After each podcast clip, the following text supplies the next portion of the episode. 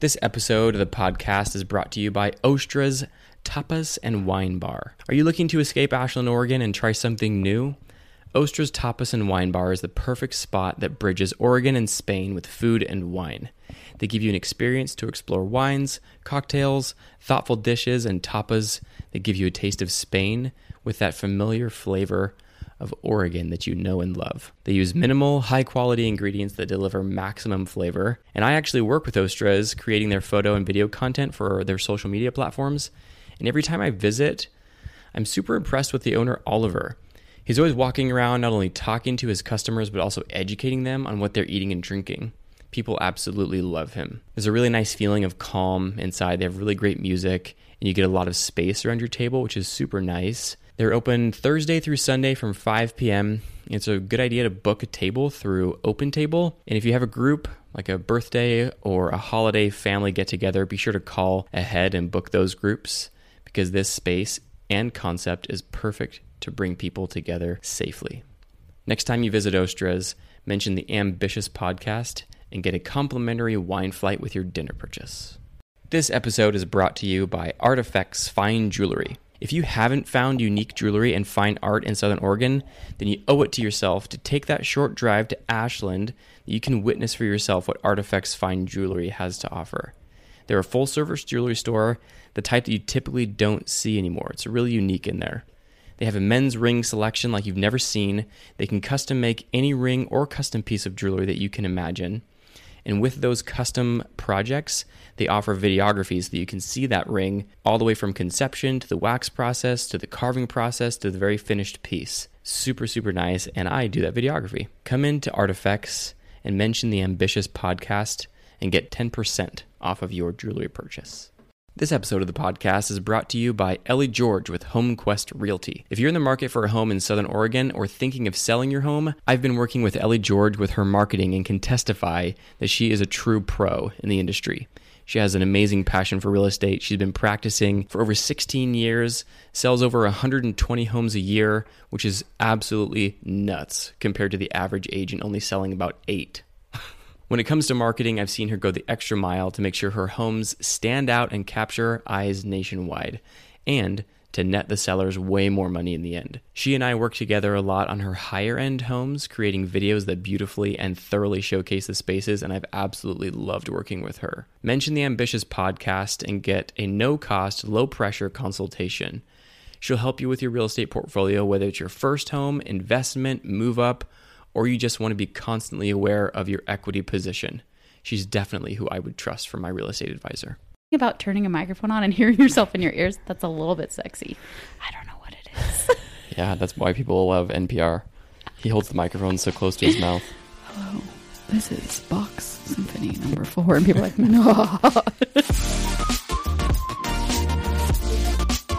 Ambitious. Ah, uh, Cheyenne, welcome back to the podcast. Hi, round two. Ammon, I love it. You're in my pod corner in my house. Yes. It's lovely. This is the best. I'm so excited. I love Grants Pass. I don't care what people say. Oh, people say bad things and I believed it for a long time. Mm-hmm. Like I did not want to live here. And then all of a sudden we're like, let's move to Grants Pass. And then, well, that ended up being a really good thing for multiple reasons. But dude, at, like we live in the woods and I love so it. So nice. I love your window. Oh my gosh, my office window is beautiful. The last time we recorded a podcast was at your old house. Yeah, and we were looking out that big window at mm-hmm. my neighbor's house. Now I have no neighbor's house. It's way better out here. It's so much better. Plus I can hoard animals. Yeah. Ooh, yeah. Careful with that though. That can be a... We were doing the math. Um, that can be a rabbit hole. Uh, literally. Uh. That's funny. We were doing the math and when we get our alpacas tomorrow, we're going to have twenty-two animals. You're reaching an, an upper limit, I think. I my husband's cut me off. He said no more, and I'm like, okay, until I find something else that's adorable. But I there really do go. think I'm done because I like traveling too. Yeah, you got to make space for. Sometimes you have to cut good things out of your life to make space for better things. Yeah, so I cut out the donkey so that I can go on cruises. That was a good ass decision. It was a good. It's ass a wise decision. ass decision. Wise ass decision. Oh my gosh. So welcome back to the podcast. You were. Your episode, the your domestic violence episode, mm-hmm. was received very well. That makes me so happy. A lot of people loved it. They resonated with it. Oh, I love and, it. And yeah, so I was excited to have you back on round I th- two. I think the reason why I like that feedback so much is because it was like, that's my true story. Mm-hmm. And I told it truthfully. And it's just, it makes yeah, me people want real shit. This. People want to know the real stories, the hard things, the yeah. challenges. Yeah.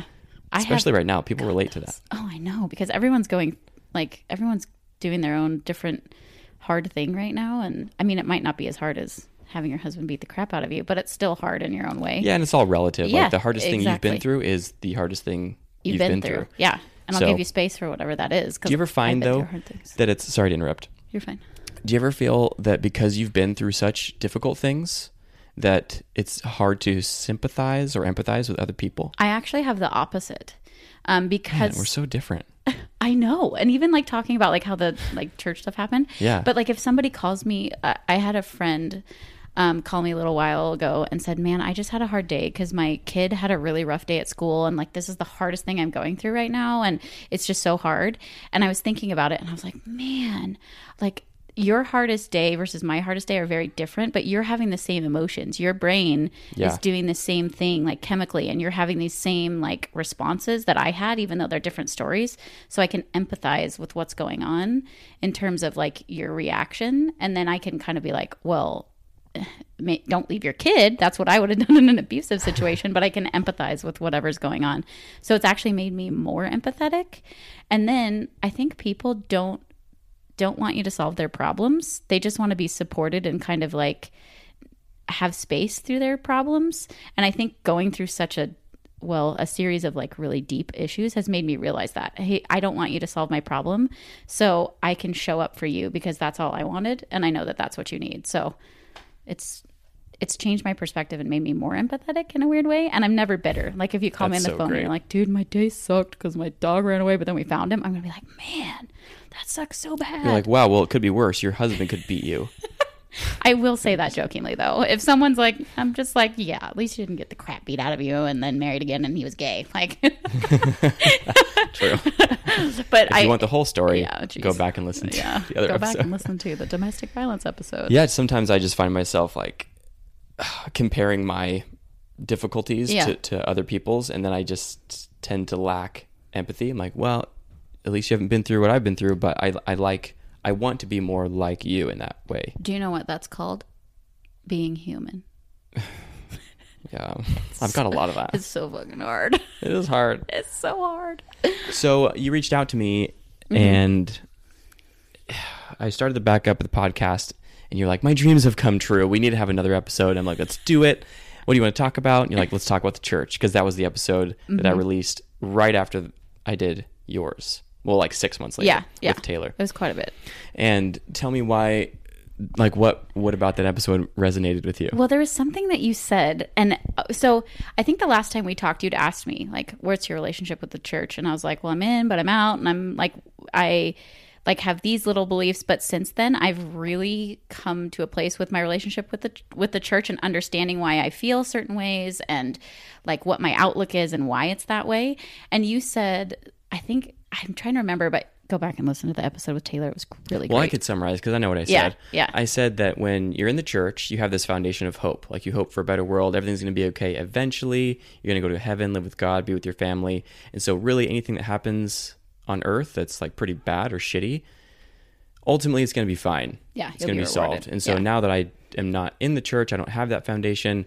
I don't really have that hope anymore. Mm-hmm. I'm like, I don't know what's going to happen. This might be it. And so if my life is really shitty now, this is all I have mm-hmm. because I've been hyper trying to live in the moment kind of yeah, a thing. Present. So if it's shitty, I feel like my whole world is shitty. Yeah. There's nothing to look forward to. Because you're in the moment and in that moment it's shit and you're like, yeah. I can't see out of it. So that, that to me blew my mind because since I have, it blew my mind that some people have that perspective um, because since I have, I, I don't want to call it leaving the church. We'll have a discussion about that. But since I have stepped into the space and the relationship that I have with the church now, I have more hope. I have more perspective. I can be more kind and relate with people a lot better. And I have a deeper belief that my family unit will be strong based on what I put into it. Mm. So this concept of like, you no longer have hope because you don't have the church. You don't have this eternal perspective. You don't, that to me was mind blowing because I felt like when I grew up in the church, they weren't giving me hope. They were giving me fear.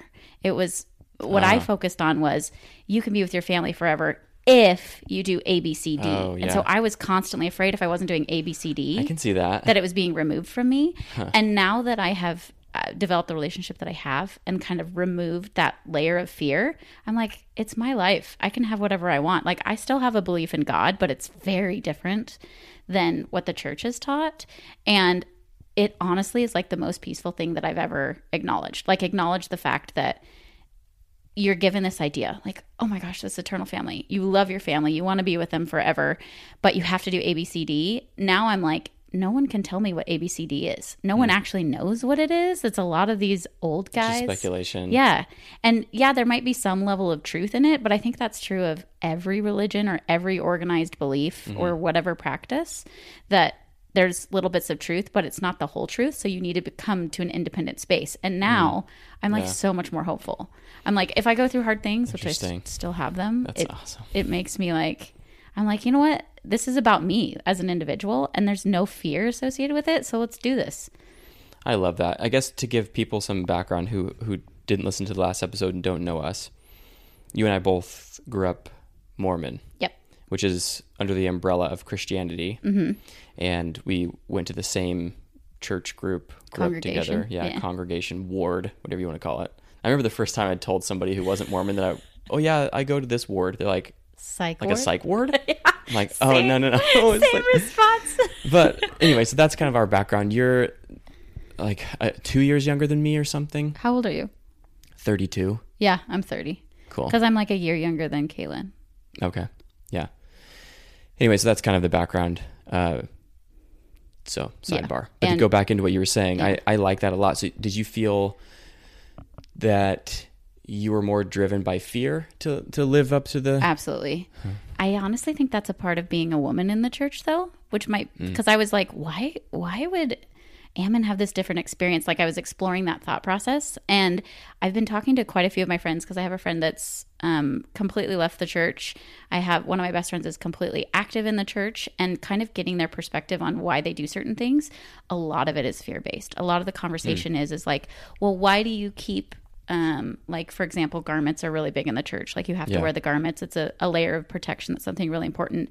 And some people have difficulty with that. And so not from a judgment judgmental perspective, I will ask, like, why why do you do that? Well, I'm afraid that if I don't, mm. A, B, C, D will happen. So it's always that way. It's always fear. And I'm I afraid think, that if I don't, I'll go to hell. I'm yeah. afraid if I don't, yeah. I'm not going to have that layer of yeah. spiritual protection. Or some people believe it's like physical protection too. Exactly. Yeah. I'm like, I've... Okay. It's just white underwear. I'm not sure why. Yeah. How that's going to... And if you believe in that, that's fine. And if that's something you need for safety, that's great. But yeah. when it becomes something that's fear-based, where you are afraid of the consequences of not doing it, even though you haven't experienced them, that's where I'm like, there's something off there. And I think it's, as sad as it is, I think it's more prominent with women because... It kind of has to do with like the priesthood. Like the priesthood mm. is a really big division. So the priesthood is... um I don't know how to describe it in layman's terms. It's basically like this spiritual mantle um, where you can channel uh, the power of God to help other people in the yeah, church. Yeah, I would, I would, I would throw in the word authority. That's authority. What I always there you refer. Go. Yeah, it's like this spiritual authority that's yeah. given to men and exclusively to men. Exclusively that they can the have, like they can give blessings yeah. of healing, blessings of right uh, guidance, I suppose. Yeah. Or yeah. protection or peace or whatever mm-hmm. it is. And it's it's given to just the men. And the, the narrative is the men have it because the women, ha- that it's a gift. You have the gift of the priesthood. Yeah. And the women are given the gift of bearing children, which, by the way, is not a gift. I hate being pregnant. I know some people that love it. I also know that. And if you do, you do you, boo-boo. But um, so I think because there's this authority set up that a lot of times the men are like, well, I have this authority and like you... you feel like you're given this thing and it brings all this hope. And then with women, sometimes I think it creates a division because you're like, well, I don't have anything. And then mm. there's a lot more fear, like, especially like, well, if I lose my husband, I lose the priesthood. I don't have it in my home anymore. Or mm. if I lose whatever. So I think, I don't know. And I'm kind of projecting on the whole population. To put a positive spin on it though, like I definitely hear what you're saying. I think it can be very divisive. Yeah. To put uh, to play devil's advocate, though, yeah, I think that it can also add, like, we have different roles as men mm-hmm. and women, yeah. and we can't, like, I can't have a baby, right? So I need a woman, yeah. and a woman can't have the priesthood, so the woman needs. So it also Absolutely. gives us this sense for, uh, I suppose, unity, that we need each other for yeah. certain things, yeah, and we can respect each other's roles separately and for what they are and the strengths. But a lot of women have a lot of issues with not yeah. being able to have a priest. I don't know if any men have an issue with not being able to bear children. Do you have an issue with it, Ammon? I mean, I would love... No, I don't. But did you know that seahorses are the ones yes, that... Yes, anyway, I did know sorry. that. Rabbit hole. Oh my gosh. And I don't... I don't... I don't have an issue with the priesthood at all. Yeah. And I don't have an issue that women don't have the priesthood. I have no issues with that. I'm mm. not like, oh, women should have the priesthood equality kind of thing. Mm-hmm. I am in the space of that might be a reason why there's a, a difference in perspective, um, and why women are so afraid of losing their family because they bear the children, oh, and yeah. men lack the hope of eternity because they're the ones that bestow the eternity. So it's kind of this complex thing. And I'm hmm. projecting on quite a few. The church is, has so many different people all over the world, so I'm projecting on like fifty percent of the population. Oh, well, everything that we're saying is completely our opinion oh, yeah. and our experience. one hundred percent. So nothing that we're saying is e- is no, like a is universal endorsed. truth. Yeah. But so now that you're, I guess I'm interested to know what your position is now, yeah. your relationship. But okay. before I we jump into that, would mm-hmm. you say that where you're at now versus where you were at in the church? You said before that your motivation to live the church standards was fear. Absolutely. So what is it now? What's the emotion that's kind of motivating you now? To do, to live the church? Yeah, just the motivation. Or just life. Yeah, like I lost my sense of hope, right? right? And I, I, I would say that I had that motivation of fear too, kind mm-hmm. of fueling it a little bit. Mm-hmm. But anyway, so you said that you have a different perspective than me. Yeah. What's so, that What's that emotion behind? Instead of being fear-based, I'm now hope-based because I've changed from putting my belief in these certain standards that need to be met for eternity back into myself as an individual, mm. because it's allowed me to recognize, first of all, my resilience. Like if you listen to the other podcast, Love I'm that. a fairly resilient person. And I know that that's a, that's a truth that I have for myself, is my level of resilience. Mm-hmm. So it's allowed me to take, instead of these certain metrics, to develop my own belief system and then live into that, which is so liberating. Um, because now I'm more hopeful because I know what I'm capable of. I don't know what is going to happen in the eternities. I don't know what God is capable of. I don't know any of that, but I know what I can do. Mm-hmm. And so it makes me more hopeful because I'm like, you know what, if I want to, if we die, and that's the truth, where there's like three different levels of heaven and, and the Heavenly Father, all of that stuff, and that's the truth. Mm-hmm. I'm confident in the way that I've lived my life as an individual, where I could explain why I did those things, and I'm not afraid anymore that I'm not going to earn that eternity or earn mm-hmm. whatever it is, because I am, my hope is based in who I am, because mm-hmm. I know me and I know what I'm capable that's of. That's awesome.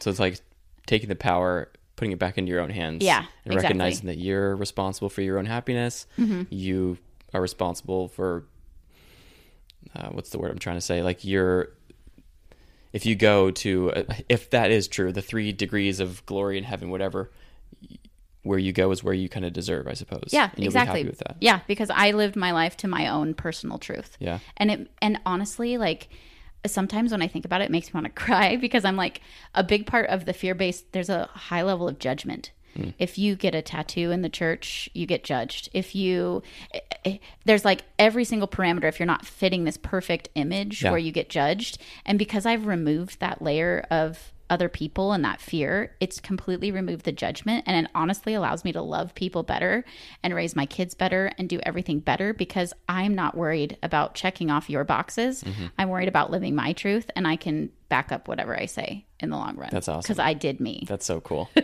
And trust me. Where the is... hell did you learn all this? Oh my gosh. Okay. Well, first of all, life. Like yeah. I've had a really hard life. Therapy. I've gone to therapy. I, I'm not like great at it. I just picked up BetterHelp again because I had like a panic attack a little while ago. It's just one of those things where I was unhappy and I was sick of it. And I am inherently a happy, extroverted person. I'm like, what makes me happy? And then I just kind of went from there. It, it's a weird thing. That's it's cool. Not like I sat down and like studied some something or other. I just went, yeah. what do I not like? What do I like? Let's go from there and figure it out. That's cool.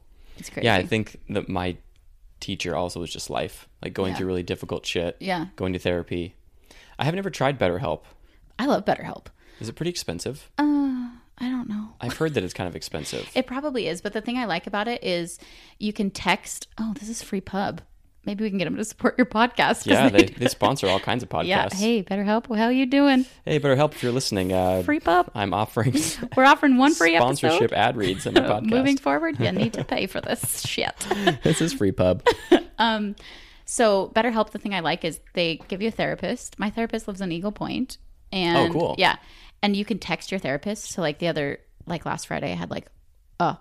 shitty day, and I was like completely losing my mind. So I texted my therapist and I was like, I'm having a shitty day, I'm completely losing my mind. She's like, okay, what are you doing for self-care? That's what you need to focus on. What are mm. you gonna and so I like that you can have like when you're in those moments instead yeah. of going back in reflection. It's kind of instant. And then we also have our calls and having to make an appointment, wait yeah. for openings, and you still do that, but you also yeah. get to text, and then you can journal and share your journal. I'm really bad at journaling, but I, there's a reason why. So um but it was funny, my first We're sidebar here. Epic. Go to therapy.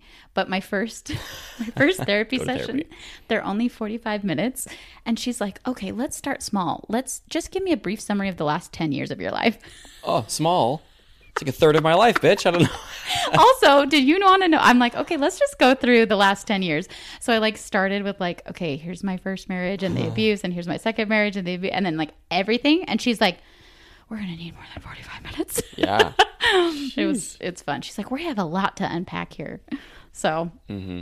I love therapy. But yeah, so that's, and that's one medium where it allows me to do a little bit more self-reflection. So um, I think that's one of my learning ways. And then a weird thing is, I think, I don't know if we talked about this, but a lot of people have an internal monologue. Like, oh yeah, we did talk about that. Okay. I, I don't have that. So it, Lucky. Um, no, sometimes I wish I did because I just say things and I'm like, oh, I probably shouldn't have said that. Oh, yeah. Like you can you can talk out what you think you're going to say first, right? Yeah. Well, when I'm thinking, I have a voice and I, I have like a narration happening all the time. I don't. Like my thoughts, what I'm thinking, what I like and don't like. I don't. Judgments of my experiences. Okay. So if like you have these thoughts and you're like, oh, I need to talk to somebody, then you do you plan out like the conversation in your head? Hmm. Kind of? Sometimes, not all the time. Okay, because usually since I don't have an internal monologue, I'll just be like, I'll get a feeling like I need to talk to this person. Then I pick up the phone and I'm like, I'm making a complete idiot out of myself. Oh, sometimes I like I'm, I didn't plan this at all. Yeah, well, I was like, awesome. All right, we're gonna talk about the church. I have no notes. I literally I just have podcasts with Cheyenne, and I'm gonna write time codes for things that I want to go back to, or like things I want to remember, or like where to put the ad. Yeah, or if there's anything that we say that we're like, oh shit, cut that out. Oh yeah, that's good. No, no, no, there. Yeah. Oh, I could tell you a whole story, but you'd have to cut it out. So. Well, you can tell me after. I'll tell you after. So um, tell me where you're at with the church now. I'm curious. Okay. So first of all, I absolutely abhor the labels of active and inactive because it implies mm. that like if you're inactive, you'd be considered inactive. Do you have any desire to ever go back to the church in your life? Mm, no. See? So it, it implies that you're it implies that there's some fear-based membership that's going to pull you back. So I hate the terms active and inactive, and I think it's too And they change the terms all the time. Oh my gosh. Like excommunicated is now membership withdrawal. Yeah. Or removal or something. Yeah, because, well, and I was even told you can't call your ex-husband your ex-husband. You have to call him your former spouse. I'm like, oh no, he is an ex. Yeah. Ex, not out. So they do change yeah. it a lot, but I, I don't I don't like the black and white of it. Same. So I'm so am, on the same page as you with that. I am not active. I'm not inactive. Here's here's how the church, my relationship with the church goes. My kids and I attend sacrament meeting and meetings. Um, I have a calling. I might not after this podcast. That's okay. Oh shit. Oh damn. Um, and my kids attend. What's your calling? Church. I'm. They changed the name. It used to be the Laurel Advisor. Uh-huh. Now I'm sixteen to eighteen year old advisor. I told them the mm. bishop's at me, and I was like, "You want a calling?" I'm like, eh, "Only if I go to young women." So they're like, "Perfect. We want you to be over sixteen to eighteen year olds." I'm like, "Do you really? I don't know if you want my influence in there." Man, yeah, that's crazy. So, is he an open-minded bishop? Uh, well, I don't. We've never really talked about. He probably is. I, do you, do our word's who, amazing. Do you know who John Dehlin is? Uh-uh. He's this uh, ex-Mormon guy oh, who's like the... Mormon Stories? Yeah, Mormon Stories. Yes, yes. Man, people lose callings. People get excommunicated just for going on his podcast. I know, I know. Which is, again, fear-based. And I'm really... I, I don't want to become that. Like, I, I love talking about this kind of stuff. Whenever yeah. I do, people reach out to me like, dude, that episode meant so much to me. I gained so much. Yeah. I really resonated with that. Made me feel so not alone because there's not a very strong community for ex-Mormons. No, there's not. Until I found Mormon Stories. Yeah. And, and they're a, kind of an extreme. They're pretty extreme. Yeah. He, he claims that they're doing, uh, they're trying to have productive and, yeah. and positively constructive conversations about the church. Yeah. But they, they're, they're pretty aggressive yeah. sometimes. And it's like, do and you really need to say that? That's fine. But I think they're saying that because of fear. Yeah. And sometimes or trying I feel, to protect their people. Sometimes I feel like the host, John Dehlin, is yeah. like, he has like a, an agenda. Absolutely. He's like putting I, I words agree. in people's mouths. I agree. I don't yeah, really like, do love you that. think that you feel this way? And then he projects whatever that is. But I'm I'm walking this line where it is a part of my past, yeah. but I don't really want it to follow me and become part of my identity where, right. oh, Ammon, the ex-Mormon guy who right. now talks about ex-Mormon stuff Absolutely. on his podcast. I don't really want it to follow me. Yeah. I just want to be Ammon Yeah. Cluff, who who loves podcasting, loves videography, and loves shooting real estate videos and yeah. stuff. Like Johnny Harris, our friend who went to mm-hmm. church with, grew up with us. He's like this amazing He's journalist, incredible, like two million subscribers on YouTube. Okay, I didn't even know that he was that good until a couple years ago, and I'm like, Johnny yeah, Harris, he, he's look like at you, fucking genius, get it. But anyway, so not to name drop or anything. Cut that part out. Shameless plug.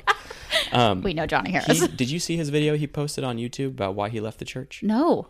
So great. Okay, I'm gonna watch it. It's so great. I'm probably gonna cry also. But he, in part of it, he was like, uh, he he didn't want to talk any more about that because he didn't want. He wanted to close the book. He didn't want it to become part of his identity. Absolutely, I completely understand that. And I feel the same exact way. But I also think, and this might be me projecting, that it was such a big part of your life, and you're kind of going through this transition of finding your individuality. So along the way, you also have to get pieces of it out. So Dude, that- it's a massive unraveling. Oh yeah, an entire lifetime of unraveling. Oh yeah, and I'm only like two years in. Oh yeah, and my God, it is hard. Oh no kidding. So I have this. I'm walking this line where I don't want it to follow me, like I've mentioned.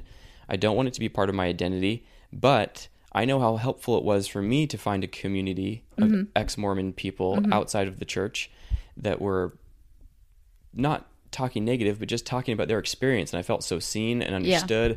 and it was massively helpful. Yeah. And so there's part of me that wants to...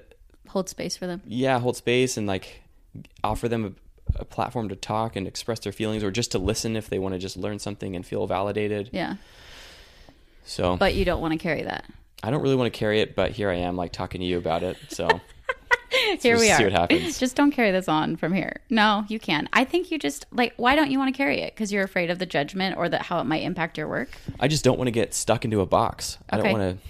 Because you've been in the Mormon box and you don't want to. Yeah, I've just... been in the Mormon box and now I don't want to get stuck in the ex-Mormon box. Yeah, I want to just be Ammon, and I have A D H D, and so I have all kinds of subjects and topics and oh, categories yeah. of. conversations that interest me, and this isn't the only one I want to talk about. So maybe your ambitious podcast is you're talking to ambitious people, but you're also reaching your own ambitions by break ambitions by breaking down pieces of who you were so that you yeah. can step into things you want to exactly. be. Exactly. That's awesome. So yeah, this podcast episode will be about Mormonism and what it's like to we can switch it up. Away. We can talk about llamas. Well, last kidding. time we talked about domestic violence, like the other time I talked to my dad about A D H D. Your dad's podcast, I cried. Really? I love your dad. Yeah. He got a lot of good feedback too. Hey, did you know that we were almost we were almost related? Mm-hmm. My mom had the biggest crush on your dad. Oh, believe me, I know. Oh my gosh. Which she, how would we I don't know. She talks about it all the time. I know. It's so weird. I'm anyway, like, "Mom." Now that's public knowledge. Sorry, Mom. It's not like it was a secret. She was like shouting it at the wedding. Oh yeah. Oh, she was? At Mitchell's wedding, yeah. Oh yeah, at the at Mitchell's. Oh, wedding. I had the biggest crush on your dad and your dad's sitting right there. I was like, is Mark okay with you saying Does this? Does he know this? Like, have you guys, like, unpacked this? No? Okay, well, so here funny. we go. I was like, yeah, I mean, my dad's a pretty great guy. And then she's like, yeah, but he, he made the right choice. Your mom's so much better. It's like... well, obviously. I don't really know like, what I'm supposed to say about...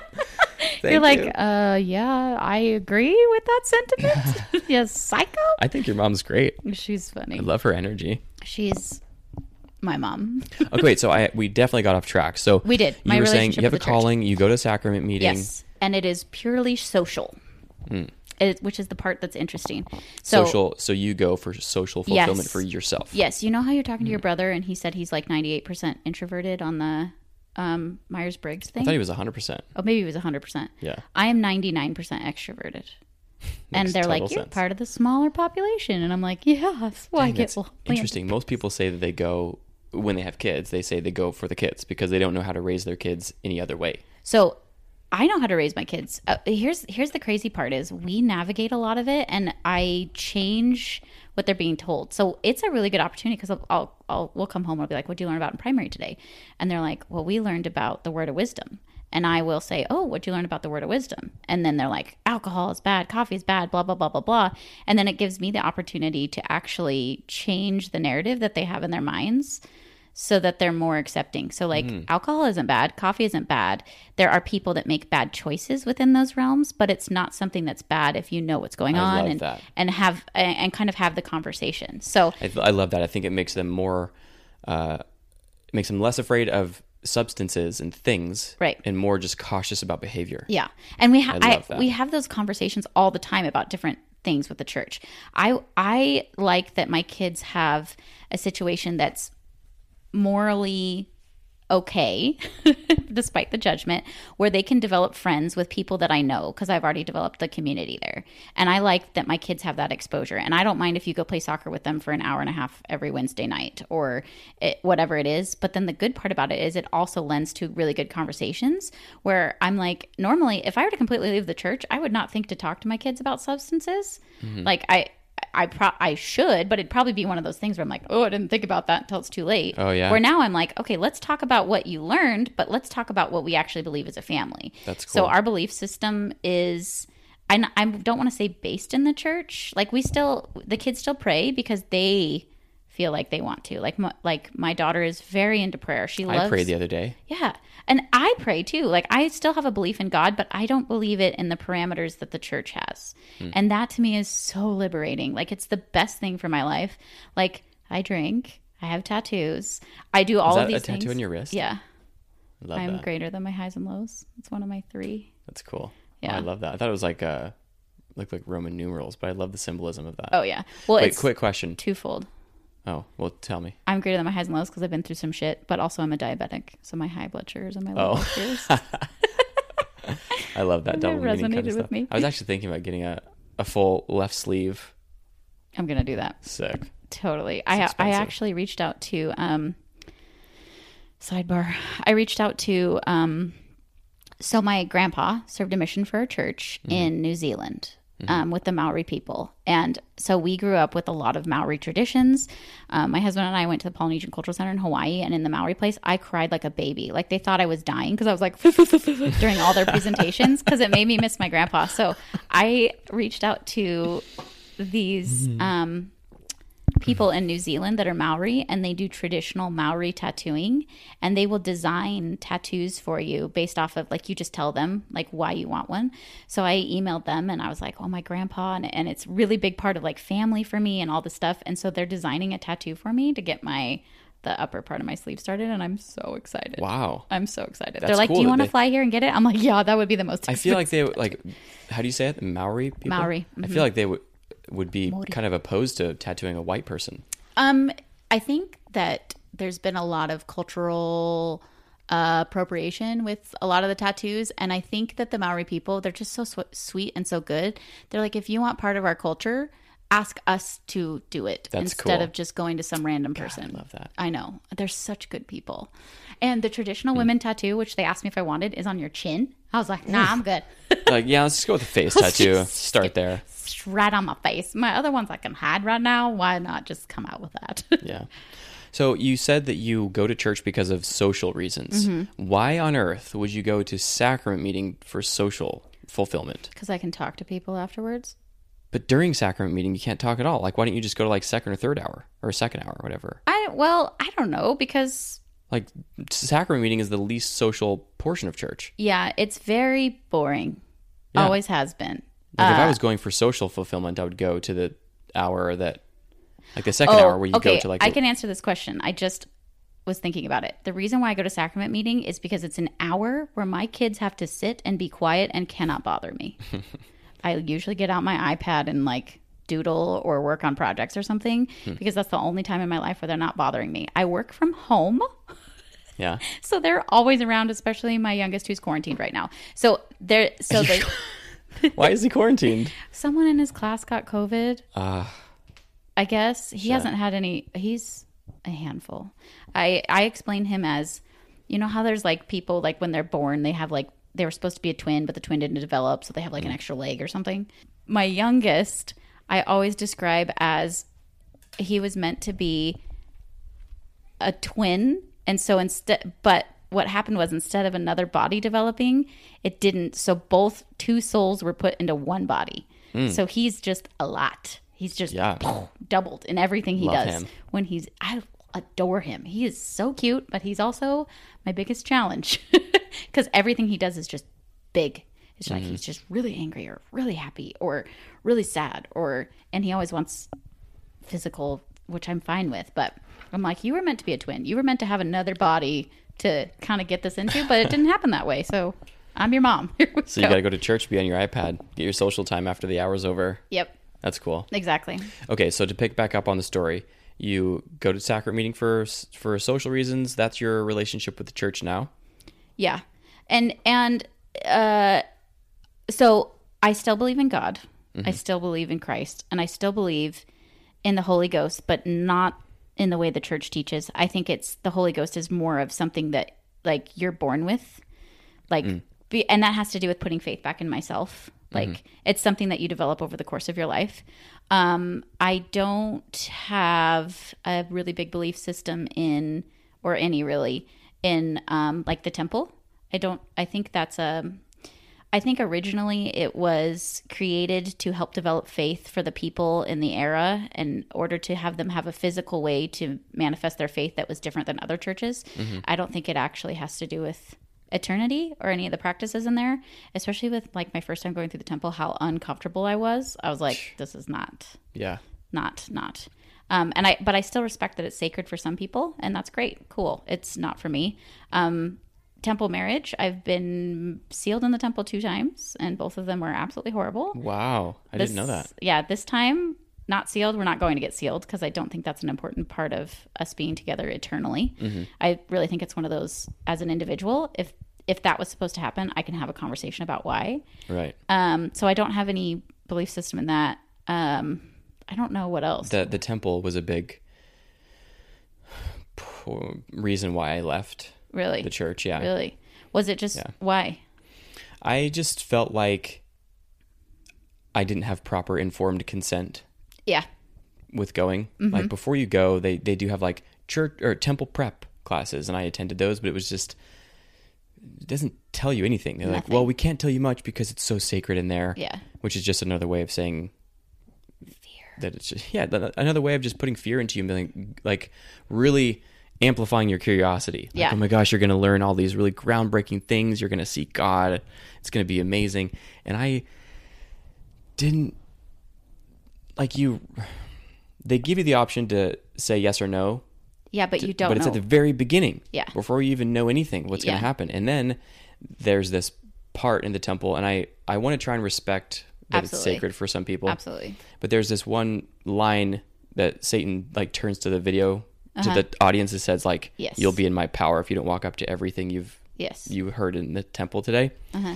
So you're just like, oh, like it's just all fear-based. Yeah. And then you have to raise your hand and say yes and make all these promises to literally lay down your life for the church if yep. necessary. And I just feel like when you're making promises that heavy, like mm-hmm. literally life or death, mm-hmm. you should have proper informed consent Absolutely. About what you're going in to do. Absolutely. Before you say yes. Yeah. Absolutely. And then after, and the consequences are really extreme if you break any of those covenants yeah. or two-way promises, whatever you want to call it, covenant.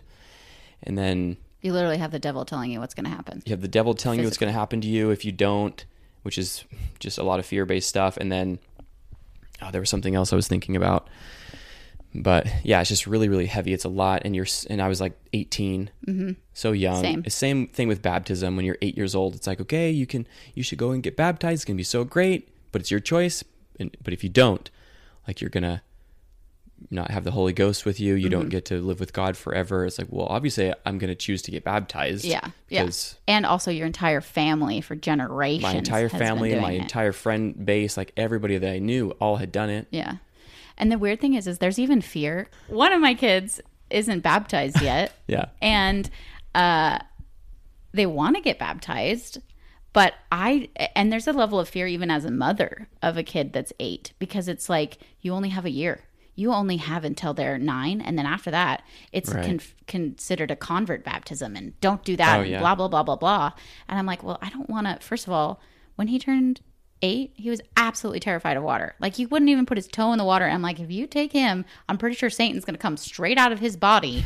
And it's going to be the most traumatizing thing for everybody in the room, because he does not want to do that.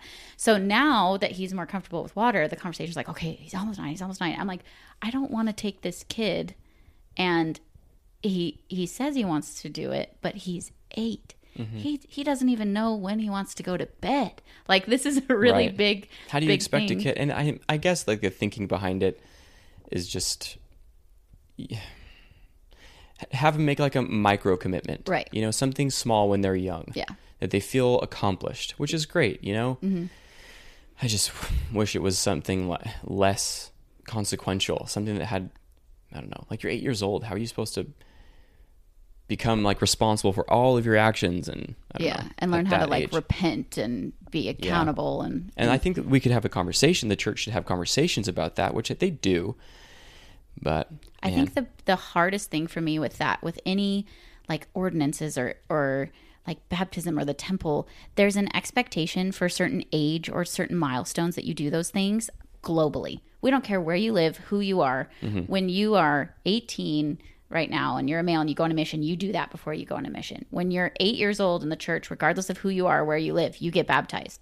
It's like it completely removes the individuality, which makes me – it's a little bit culty. I'm not calling the church a cult, but I've – Go ahead. I, I, I will. I've epically studied cults lately. I've been absolutely obsessed. I think I've told you this before. Mm-hmm. And there's just certain things where when you remove the individual piece – it just is not the right way to do it. And and my thing is, is if they are, if it's really their belief system, that that's really how you get the Holy Ghost, and it's really like the, the first part, why don't you look at the people as an individual? Like, why don't you allow the parents to sit down with the kid and have a conversation?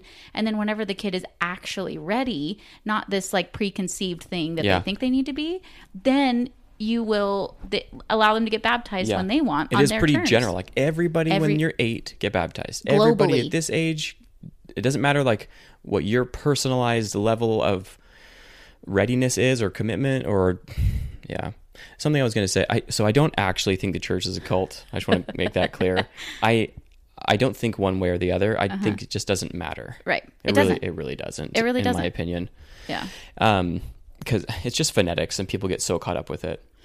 I was going to say, though, with the temple stuff. I was just going to ask about that because I'm like, can we go back to that? So that was the primary thing. That was the primary thing. Okay. And I was also going to just add, when you make a promise, like raising your hand and saying yes, bowing your head to these promises to lay down your life for an organization, I really think that you should be fully informed about like the good and the bad with the church. And there's mm-hmm. so many things that after I left the church and started doing more research, like with Mormon Stories and mm-hmm. different discussions with people in person, you learn a lot of negative things about the church. Mm-hmm. And it's it's okay. Yeah. It's not a bad thing that the church has made mistakes. That's not Absolutely. the point. The yeah. point is that they just hide it. Yeah. They don't tell you yep. because they want to put their best foot forward. It's like dating someone who only tells you the best things about themselves and then makes you promise that you will die before leaving them. My first marriage. And then you start to discover like all the, the shit, things. the dark yeah. parts of them. You're like, well, fuck, like I already made all of these promises. I have to die for this person. And it's so dishonest. And not only that, is it's dishonest with eternal consequence yeah. is what they're saying. And it's like, it just gives me bad feelings. Yeah. I just it, got like a weird feeling. Yeah. Like talking about it. It yeah. makes me feel super uncomfortable. Yeah. And that's why I left. So I have a question. With the temple... There's a lot of indoctrination and fear about talking about temple ordinances. Yeah. Do you think now you still carry some of that with you? Or is it respect for people that still believe in it? It's temple? fear. It's fear? Yeah. Yeah, like I, I did have a conversation with my with my brothers. Yeah. Because one of them hasn't been through the temple. The other one has. Uh-huh. And we were talking about it and just saying like the things, the issues we had with it. Yeah. And we, we, get, we got into like pretty ex- extreme yeah. details because mm-hmm. my other brother wanted to know. He's like, oh, what's it like? So we, I was just telling him and I was like feeling like, oh yeah, shit. Like, You're I, like, I I'm going to burn. I'm going to get hit by a car. So yeah, it's still there. Isn't that sure. crazy though? Like even Clark and I can't like, I still am not comfortable, like, talking about it. Mm-hmm. And I'm like, why is that? Like, why is there... Dude, it still has power over, Isn't over you. Crazy? And there's people on YouTube that will, like, literally sit on camera in their garments, in their temple clothing, and say the entire endowment session word for word to try and remove the power that it has from them. Right. And that's pretty extreme. Yeah. Like, I don't know if you need to go to that length to take to have it not have power over you. I yeah. think that just... For me, it's like having this discussion with you, and I'm trying to be careful Absolutely. With what I'm saying. And I also was trying to be respectful in the conversation with my brothers when yeah. I was talking about it. Um, but that was, you know, off camera, no recordings, oh, yeah. and it wasn't in public. Uh, don't trust me. I'm not expecting you like, let's go through the whole thing right now because yeah, I no. am also equally f- afraid, yeah. which do you feel guilty that oh, you're yeah. afraid? A little bit of guilt. I'm, I worry about what people will think. Okay. I worry about hurting people's feelings. I worry about... What if it is all true and I'm going to get struck by lightning or I don't know. So my next question is, if you fear, f- if you feel fear mm-hmm. and guilt about something that's supposed to be sacred, is it actually sacred? Hmm. I have never thought of it like that. That is how I have broken down a lot of my relationship with a lot of things in the church. Well, but can you can you really... You can't necessarily control people's feelings around somebody that's sacred or not. No, but you can control your own feelings. So you True, don't think it's sacred. But just because I feel fear or whatever, guilt mm-hmm. around something that is supposed to be sacred, air quotes, does that... I guess that, that's your question, though. Yeah, yeah. I would say no. Hmm. I think that it can still be sacred. Do you, so my next question, have you talked to somebody who's active in the church that has the opposite feelings of fear and guilt? So, like, if you went mm. up to somebody right now that was active in the church, mm-hmm. I, again, I'm using the terms that I hate, but they're sure. relatable. Yeah. So if you went up to someone right now and you're like, oh, you're active. Awesome. Cool. Um, let's talk about the temple. Are they, do you think that they would approach it from a peace place or a place where their guard goes up? I personally have experienced every single time their guard mm. goes up. And that to me, mm. I'm like, it makes me uncomfortable. I guess I haven't really talked to too many people because about I'm like, it, so if no. it's sacred to you, that's great. I want to be absolutely respectful of whatever you believe in. If you believe in, like, that there's a cow that rules the world, great. Mm-hmm. Whatever makes you feel like an individual.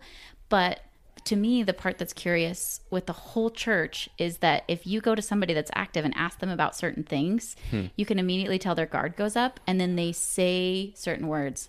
Oh, the peace. Oh, yeah. the oh, the whatever. I would say that it's probably just something that people are afraid. Most people, I would say, are afraid of confrontation. Yeah, that's true. It makes them uncomfortable. Yeah. So it's not that they're afraid of something that's sacred or to talk about it. They're just maybe afraid that you're going to ask them a question that they will feel yeah that they can't answer and they'll feel confronted by.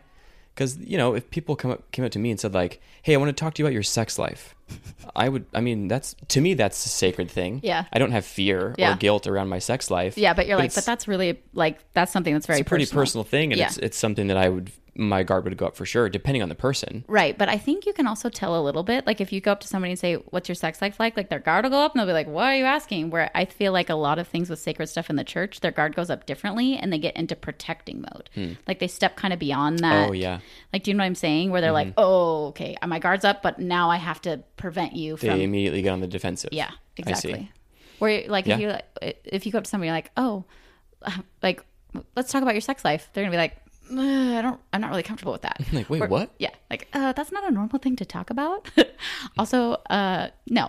So, but then with the church, if you're like, oh, hey, can we talk about, like, even if you approach it in a non-confrontational way, I completely agree about the confrontation piece. But if you're like, let's talk about, like, hey, can we have a conversation about the temple? Their guard goes up. And instead of being like, I'm not comfortable with that, or I don't really want to talk about that. Usually they're like, I can't talk about it because it's sacred and peaceful. People have and... told me I'm not allowed to say anything. Exactly. I don't really know what I'm supposed to and not yeah. supposed to say. Exactly. Yeah, it's just... And and yeah, honestly, fear. If that's how you are, that's completely fine. But that's the part of the church that I have a hard time with. Hmm. And about a lot of the teachings, it is it's it's completely fear-based. So that, and that's like circling it back to when you said you feel like you don't have hope. That's why I was like... I feel like I have more hope and more peace in my life because I've broken down my relationship and That's realized awesome. How much fear there is. And I love that perspective way more than mine. Yeah. Well, and your perspective is true for you because that's how you feel. And that's, but I want to change it. Absolutely. So just the, the best thing that I've ever did is breaking down the feelings because mm-hmm. I'm a very I'm super extroverted, but I'm also like a big time feeler. Really big time feeler. I mirror people a lot. I wouldn't have thought that. Oh, really? Mm-mm. Never? I feel like I'm a big feeler. Huh. I'm so emotional. Why do you think I... That's interesting. Well, just because you're so... Uh, like you say that you don't have a... What was it again? The internal monologue. Internal monologue. Mm-hmm. You're very extroverted and you're... You just seem like very analytical and logical to me. Mm-hmm. So I would just... I would have assumed you were more logical, like in your head more than in your heart. Yeah. But... After hearing you say like, oh, I cried when I heard your dad's episode. So I can see that you're I emotional. think I, I, because I'm extroverted, I'm also inherently like bubbly and positive. I can understand. And you're not the first person to tell me that even this week. I've been breaking down a lot of hmm. my like, how, what image do I project? Just because I'm curious. Um, I am super logical, and that's my coping mechanism with a lot of my anxiety and depression mm. is being logical. Hmm. Um, but I am also very emotional. I cry probably... Oh, four to five times a day. Oh. I cry. Yeah, I cry a lot. I cry when things are cute. I cry when things are bad. Yeah. I cry when things are happy. I am a, like, if you talk to my husband, if you ask after this, if you go ask him, is she emotional? He'd be like, yeah. I'm Very curious emotional. why, where your, uh, so you said that logic mm-hmm. was your coping mechanism when mm-hmm. things are hard. Where did that come from? Um, it, uh, so I was breaking this down for my therapist the other day. Um, I have a lot of feelings of residual guilt all the time. Mm-hmm. I always feel guilty. Um, a lot of it, it's part of it's from my upbringing. Um, part of it's from growing up in the church. Part of it's from the relationships that I've had. I just, a lot of, of my anxiety and everything is, is guilt. I'm, I constantly feel guilty. Mm-hmm. So the way that I can I thought that I could, like, in a healthy manner when I was younger, overcome that level of guilt is to logically go, do I need to feel guilty for this? Like, do I need to fe- feel guilty, for example, that I have diabetes? Like, because that's something that I feel guilty for, which is weird. Really? Yeah. There's Strange. a whole thing to unpack with that one. So I feel guilty that I have diabetes. But as a kid... I got to this point where I'm like, why do I, should I feel guilty that I have diabetes? Is this something I should feel guilty for? And so then I started going logically, like, did I choose to have diabetes? No. But then I was like, well, maybe I did in the eternities because of the church upbringing. Mm, and so I then see. I'm like, but even if I did pick that, then I shouldn't feel guilty oh. because I like. Whoa, that's so, such a niche line of thinking. It's crazy. Yeah. So that's why I became very logical. And then also this, I am going to talk about myself for a minute. I'm really smart in a, in a different so. way. I'm very smart. Like I also, I'm an analyst. For you have a an living. incredible level of awareness. I, and I don't know where that came from. I mean, thank you to whoever gave it to well, me. Well, you just, you said earlier, life, therapy. It's true. Yeah. All those things. Yeah. Um, and so I think because I did the logic to help address my guilt, um, that worked when I was a kid. Mm-hmm. And so then I was, I kind of brought it with me into adulthood, going logical through things. So I'm like, okay, this is how I can overcome. But the reason why I got hyper emotional and like really anxious, I'm on medication for it, was because um, my life started defying logic. Hmm. Like, interesting. So huh. like, okay. So for example, like my first marriage. Yeah. Like I could not logically explain mm. why, why that was happening. There yeah. was no logic there. Doesn't make any sense. Yeah, and I couldn't explain like why I got pregnant with Colin. So I mean, when you can't logically figure something out, do you do you go then into emotion, or do you suppress your emotion oh, and no, feel no. nothing until you can figure it out? Absolute emotion. I spiral like you've never seen. Let me say something really quick. My girlfriend Taylor, shout out to Taylor, I love you so hey, much. Hey Taylor. um, she's like you too. She's very logical. Yeah. And she and I are different in that way. I'm trying to become more like her, mm-hmm. um, try to be more balanced because mm-hmm. I'm, when something is hard for me, I'm straight into emotion. I do the spiral. Right. I'm like, oh, I'm swimming in a sea of emotion. And I just have to yeah. feel it all and yes. experience all this, all, all the things. And it's a mess. It lasts for a long time and uh-huh. I, I need space. I need to be alone. I also like to explore my emotions with, in conversation with people mm-hmm. that I trust. And then I go to emotion after that. Yeah. You mean logic? Uh, yeah, sorry, logic. Mm-hmm. I go to logic after that. I'm trying to find a balance, but Taylor is the opposite. She'll go logic first. She'll, she won't feel anything. She'll be like, wait, why don't we just figure this out in our heads, get the story right, and then process the emotions that matter after that? Mm-hmm. And uh, anyway, so that's why I'm asking all these specific questions. Does, is she a suppressor? She suppresses it until it's logical, or once she identifies she can't logic, she gets emotional? Or do you need to let her speak to that? I probably should let know. her speak to that, because yeah. I, I, I don't know for sure. I think I know for a fact that she, logic is her protection as well. Mm-hmm. It protected her when she was a kid. She didn't, because there were so many things happening in her life that were hard, just like all of us. Yeah. And so she learned to think things through and be in her head more, mm-hmm. and dissociate from her body, so she didn't have to feel emotions, yeah. feel anything. Dissociative stuff. Yeah. Yeah. Yeah. It's funny because Clark is very much emotion, where he just, and I'm like, we got to fix the problem. Mm. It, and it's really interesting when you, when you're a blended family, especially when you have like other parents you have to deal with, because things will just smack you out of nowhere. And I'm like, yeah. let's fix it. And he's like, I just need to, I just need to just figure out how I feel. I need to cry, and I'm like, first. We have to figure it out. Dude, it's good. That's actually a really healthy thing. My, yeah. my therapist told me, she was like, Ammon, but would you really want to date somebody who is exactly like you? I'm like, fuck no. hell, hell no. If I dated another me, I'd be so competitive. It'd be terrible. So, yeah, there's a give and take for sure. There's yeah. things we can learn. Yeah. And I loved it. She was like, if if Taylor is your right now, if she's your five years, if she's your forever, like there's something that you can learn. And right now, Absolutely. there's a lot for you to learn. That's so healthy. I love that she took away the, because in Mormonism, division. You're like, you will be my forever. Uh-huh. I, I need you to be with me forever. And then you become codependent on that person. Mm-hmm. And so I always try to maintain space for the mindset of, this is for now. Yeah. This may not last forever. Mm-hmm. I really want it to. I really and want I can, it to. And I can acknowledge that. Yeah. But yeah. That's actually something that I have a hard time navigating mm. is uh, if I, because I've put my belief system back into myself, I'm like, I want it. I want it forever. And so it does create kind of like this level of codependency. And then I'm like, wait, you don't want it? For- wait, wait, what? Wait, mm-hmm. what? So it's something that's been difficult to navigate, but it, I'm just really lucky I have Clark, because he's, he's so, he's like the calm to my chaos. Mm-hmm. He's just comes in and he's like, you know what? Let's just, we're fine. Let's just, we're today we're fine. And I'm like, today we're fine. What about tomorrow? He's like, we can't do today, we're fine. I'm like, okay, today we're fine. So I love that. He brings a lot of, he's so awesome. He's the best. I, I need to have him. An episode with him. Yeah, he would love it. Yeah. We got to get him talking beforehand though, so we might have to help Booze him out. Him up. yeah. Uh, where were we before? We were um, talking. That's a great question. Oh, you were talking about your logic. Oh yes. Uh, but I can't remember why we were talking about because that. Because you were surprised that I was emotional. Mm. Oh yeah, that's right. Um, I don't know.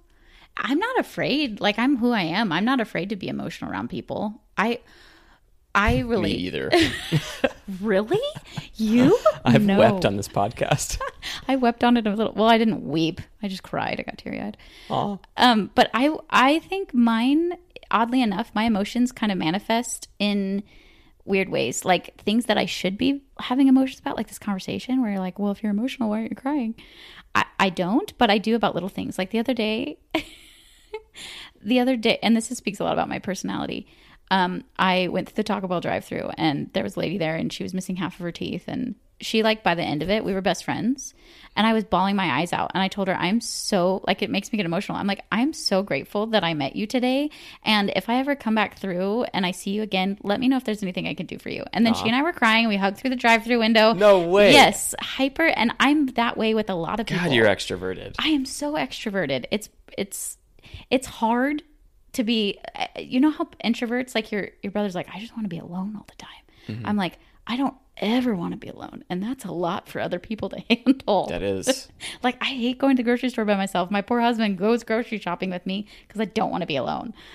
But those are the things I get emotional about, and that happens all the time. Like, I have this just like deep connection with people. I don't know where it comes from, and it, it makes me really emotional. So it's usually what I cry about. And animals, anything. Like, if my animal passes out, I'll cry. He does it. He's you never have to be alone. You have twenty-two animals here. Yeah, but they don't talk back. That's kind of the beauty of it. Not for an extrovert. It's beautiful. You can talk to them. You, they never speak back. They never talk back to you. They never talk negatively. But I'm an extrovert. So learn to read body language. Oh my gosh. Okay. My fainting goats, I can understand their body language when yeah, they completely back Animals up. Talk through body language. Oh, I, our dog, Chet, he's one hundred percent. You, we were talking about last night that he's basically a human because you constantly know how he feels yeah. all the time. It's very obvious. My, I, my cat knows exactly what I need. if I got too high on accident, she'll be like so sweet. Just come up and snuggle me. I'm like, thank you, Socky Bear.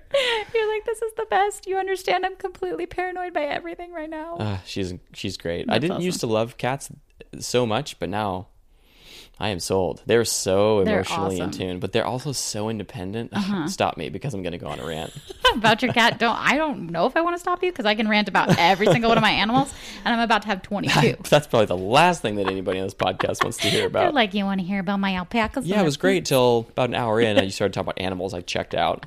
You love animals, and if you don't, you shouldn't be listening. Just kidding. Everybody should be listening. Yeah. Uh, was there anything else about the church that you... Um, specifically wanted to talk about? I don't know. Can you think of any questions you have? Um, I have a very unique relationship in that I'm still attending, but I don't, I, I wouldn't consider, like I would never say, I am a member of the Church of Jesus Christ of Latter-day Saints. Right. I would not say that. I think that you are not unique in the fact that, I mean, and tell me if I'm wrong, but I feel like you are treating the church as kind of a buffet. Mm-hmm. Like you take certain things about it that you like, absolutely, leave other things that you don't like. You you have tattoos. Absolutely. You said you drink. Mm-hmm. You obviously swear. Like fuck. What what? These What's are all that? things that like other people will listen and judge. Be like, oh well, she's not going to the highest level of the mm-hmm. celestial kingdom in heaven. Yeah, how like about she's, it? You know what I mean? Like those are all things that are we're not supposed to do inside of Mormonism. Mm-hmm. And so you've taken that and done that. You taken like you go to sacrament meeting to get things you want. I think that there's a lot of people that do that. I just don't think anybody talks about it because they're afraid. Yeah. Maybe? Yeah. Like people, certain people, everybody che- treats the church like a buffet. And so I feel like members, non-members, whatever you want to say, they're all living their own version mm-hmm. of Mormonism. But isn't everybody in the world doing that? I think so. The entire world's a buffet, literally. Yeah, exactly. So why inside the church is there so much judgment? That's the part that I hate. That's the part that I hate with every fiber of my being. I don't care anymore because I've developed a relationship, and I think that might be the area where I am unique is that I'm not afraid of the judgment. I'm not afraid, like, I have tattoos and I'm in young women's, and I don't care. I, I'm not afraid that, like, someone's going to think whatever. I, I don't care what you you mm-hmm. think about me, but I think that's a large part of the issue with the church is the level of judgment. Like, first of all, who gives you the right to be the one to judge? If your faith system teaches you that God is the supreme judge and only one to judge, like that's the part that I have a really big disconnect. Yeah, but then bishops with. get this title of like yeah. a bishop. I have authority over my congregation. I have yes, this like he's an accountant for like a small yeah. bakery. Like right. Like where, what kind of authority does he have besides yeah. just that he's been a Mormon for his whole life? Yeah. And maybe not even that. Exactly. And then, but they call him like a judge in Israel. Right. And so he feels like he, had, he has this power. And then sixteen year old boys go in and talk about masturbating. He's like, you shouldn't do that. And, and he goes girls and masturbates go in, in the car. It's just like, there's a really big dissonance there's there. Some in, intense hypocrisy. Yeah.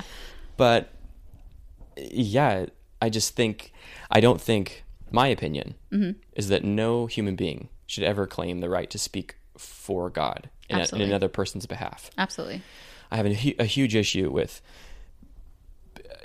a leader inside the church, like a bishop or somebody, going to you, calling you into their office, be like, you know what? I had this feeling God told me that you should have this calling. I'm like, well, then why didn't God just tell me that? Mm-hmm. Why is he telling you to tell me? Yeah. If God, if, if, if our, my relationship is so personal, we preach personal revelation from God. Why... How is, come you got that revelation? Why are you telling me anything? When, when real in reality, what they were doing is like, who's new to the ward that would actually be good? What at position this? do we need to fill? And then they, and, and then they give you a level of guilt by saying, God told me this. So word it that way. Yeah. Hey, we noticed you're new. Exactly. We have this position that we need, a responsibility. We'd love for you. We like. Would you like to do that? Exactly. And then you can say yes or no. There's no guilt. There's no shame if you say no. It's individualizing. Mm-hmm. I think that's the thing that the church cannot do is individualize. And because of that, we're all, everyone in the world, the church projects, is expected to live this certain standard. Mm-hmm. And we don't take them as an individual. So then people in the church feel like they have to judge, yeah. even though they're not meeting. It's like the biggest juxtaposition that's really infuriating. Also, side note, Clark and I have talked about it. When our kids are grown, we're going to find a different social outlet. So at that time, I will probably oh. be considered inactive. Or wow. probably even when our kids get a little bit older, um, when they start developing more like core beliefs that I can't reprogram. That sounds so terrible. You know, reprogram my kids. I gotta make sure that I gotta make sure that they know that they can drink alcohol. Uh, what age do you think you're gonna start doing that? I don't know. It's whatever's gonna be best for our family. Yeah. I don't. I don't. I'm not just gonna cross that bridge when you get there. Yeah, exactly. It's probably when they start getting into like, because our oldest will start getting into like priesthood stuff, and I don't. Uh, yeah, we'll see. It's gonna be. Uh, we're gonna do it on an individual basis. Yeah. yeah, but we know when the kids are grown, we're that's not gonna be part of your life anymore. Mm-hmm. Wow. No. Yeah. There's a timeline. That's pretty cool. Yeah, it's actually really peaceful too. I'm like, I can't wait, because sometimes I don't want to go, and the only reason why I do is because my kids want to go see their friends. So I'm like, mm. all right, fine, I'll be a good mom for two hours. Thank the Lord it's not three anymore. Are you going to give them the option to keep going if they want to? Yeah, absolutely. Yeah. Nice. Because it's going to be something that they do on an individual basis. Honestly, I don't think they're going to want to. Um, but they we also have the implication of they have other parents because we're a blended family. And so like my kid's bio dad is active in the church. So there's some bio influence. Dad. That's funny. Yeah. There's some influence there. Um Clark's son, it's weird separating them out because they're we don't do that ever, like they're all three of my kids, but Clark's son's bio mom is not active, but his grandma is, so that we have some external influences, which makes everything a little harder. Like a big part of like why I haven't just stopped going for the social aspect is because I'm afraid of the judgment and backlash that my two kids will get from their bio dad and his family. Gotcha. If we leave. Yeah. It's it's a thing that'll happen. So I'm like, you know what? We're going to navigate it in the way that I can right now for my family. And eventually, bye. Man, family units and dynamics oh are so complex. Gosh. We could do a whole nother four hour, yeah, buckle up, buttercup yeah. miniseries. I, I'm not going to die on this hill or whatever, but I don't think I want kids. Really? Mm-mm. Interesting. You want to know the cool thing about that? You can change your mind if you want to. Yeah, that's why I said I'm not going to die on that hill. Like I, there's part of me that does, of course, yeah. you know. But I'm I don't. Just, do you feel shame saying that? Not anymore. Good. Actually. Good. I used to. That's awesome. Yeah. That's awesome. Why do you think you don't want kids? I really like my life the way it is. Okay. And all of the kids that. That's selfish, but that's good. Yeah. No, is, selfish is, is not selfish. A bad thing. I, I, I would fully acknowledge selfish. That it is selfish. And I it's like not bad. My life the way it is. I. I do like kids, but in doses, like small doses. Mm-hmm. Um, I wouldn't, I don't think I want to live with one. Yeah. I don't want to just, I've worked so hard to get my life to the way it is. This is all I've wanted, to be able to have flexibility. I turn down jobs all the time because it will tie me up too much. Yeah. I value flexibility more than I value money. Mm-hmm. And a child. You have to value money and well, no flexibility. A child just completely rid, rids you of flexibility. Oh, really? I, I think so. I, I completely agree with you. Yeah. I currently have a quarantined child while I'm working full time from yeah. home. I can't do anything. And uh, I just I I hang out sometimes with my nephew, mm-hmm. and I'm just like I, I don't know how to raise this. I don't know how to. Yeah. I don't know what to do here. Mm-hmm. And I feel like I would just make a lot of mistakes, but everybody does. I know that. Um, the only thing that has made me want to have a kid is the fact that it expands your ability to feel love. Absolutely. And that's one hundred percent. the that's the one argument. Yeah. That, in so, favor of it. Here's my relationship with kids. I, uh, for a long time, even though it doesn't feel like it because I got pregnant at nineteen, um, was like, uh, I, I was afraid that my kid was going to get my health problems. Um, I, oh, yeah, your diabetes. Yeah. Well, that's one of the many, but yes. I was also... Um, Mom, I love you, but I did not like the way my mom raised me, and I didn't know how to raise a kid differently than how I was raised by my mother because I didn't have an mm. example of that. Gotcha. And that scared the crap out of me because scared the shit out of me because I was like, I don't want that. And then I got pregnant. And I was like, well, shh, buckle up, buttercup. Here we go. Mm. I don't have an option. So, and then when um, when my the first one I gave birth to was born, everything changed. I was like, I want to be a mom. This is the thing that I want to do. And it's the hardest thing that I've ever done in my life, but there is no joy like a little tiny human that you made running around, even when they're the most obnoxious thing in the entire world. Like it's my favorite thing. Yeah. They're my entire world, mm-hmm. but it, it changed the narrative. I don't, th- I think it's such an individual choice. And I think that it is um, selfish to not have kids, but that's not a bad thing. I love that you called me out on that Yeah. I feel sorry. I, no, no, I loved it. I feel very called out on it. Don't apologize at all. I think it's great. I immediately felt the need to like explain. Exactly. Like, that's kinda, why I that's why I did it, because I was like, yeah. well, first of all, I was reading your body language to see how you reacted when I could be selfish. What? Me? No. Yeah. I'm the best. I can't be selfish. I think that for the longest time in my life, I was the opposite of selfish. I absolutely the happy wife, happy life thing was yeah. my whole world. Well, when you were talking about having kids, the thing that I was thinking about, and sorry if this digs up old stuff, but you did a, a video, I think, for the church about not being able to have kids, didn't uh-huh, you? Yeah. Okay, that, oh, yeah, was, that was the image. L D S living, like professional production yeah. that I was part yes. of. Yes, and I remember that, and I was like, I, I honestly wanted to clap for you, like really, just be like, yeah, yeah. because it, you're a completely different. This is gonna make me cry.